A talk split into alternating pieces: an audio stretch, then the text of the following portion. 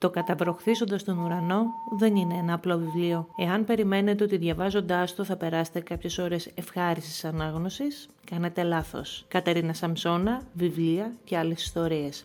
Σήμερα θα μιλήσουμε για το βιβλίο του Πάολο Τζορντάνο «Καταβροχθίζοντας τον ουρανό» από τις εκδόσεις Πατάκη. Το «Καταβροχθίζοντας τον ουρανό» είναι ένα ιδιαίτερο βιβλίο. Ο Πάολο Τζορντάνο μας παρασύρισε ένα σκηνικό που δεν μπορεί να προσδιοριστεί μέσα στο χρόνο τρία αγόρια και ένα κορίτσι στην εφηβεία, μία πισίνα και ένστικτα που καθορίζουν μία εφηβεία αλλά και τη μετέπειτα ζωή τους. Η βάση της ιστορίας είναι ένα κτήμα στο σπετσιάλε.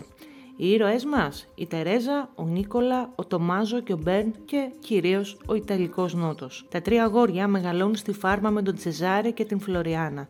Οι δυο τους είναι γονείς, θείοι, προστάτες και όλα αυτά υπό την σκέπη του Θεού όπως τον είχαν τουλάχιστον στο μυαλό τους.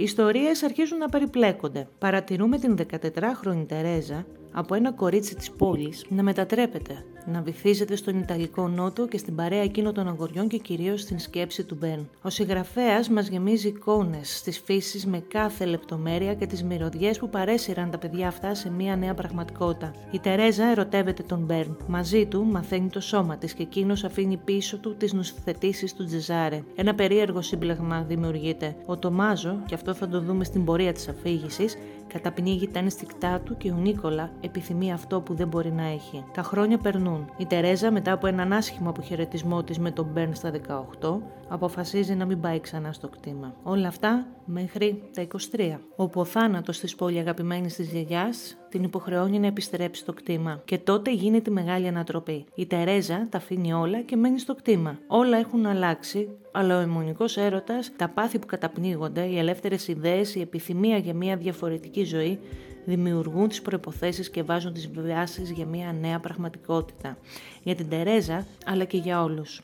Στα χρόνια όμως που εκείνη έλειπε, ο θάνατος, οι κρυφές συμφωνίες, οι σεξουαλικές αναζητήσεις, η δίψα της αμαρτίας είχαν οδηγήσει τους τρεις νέους σε νέα μονοπάτια. Ο συγγραφέας μας παραθέτει τα γεγονότα με μια λυρική αλληλουχία καταστάσεων, συναισθημάτων και αποκαλύψεων που ανατρέπουν τον κόσμο όπως τον είχαν τουλάχιστον στο μυαλό τους οι ήρωές μας. Οι ήρωες όχι καθημερινοί, αλλά υπαρκτοί. Το καταβροχθίζοντας στον ουρανό είναι μια παράθεση ζώων που παλεύουν να αναδυθούν στην επιφάνεια προκειμένου να καταβροχθήσουν τον ουρανό, έστω και για λίγο. Διαβάστε το.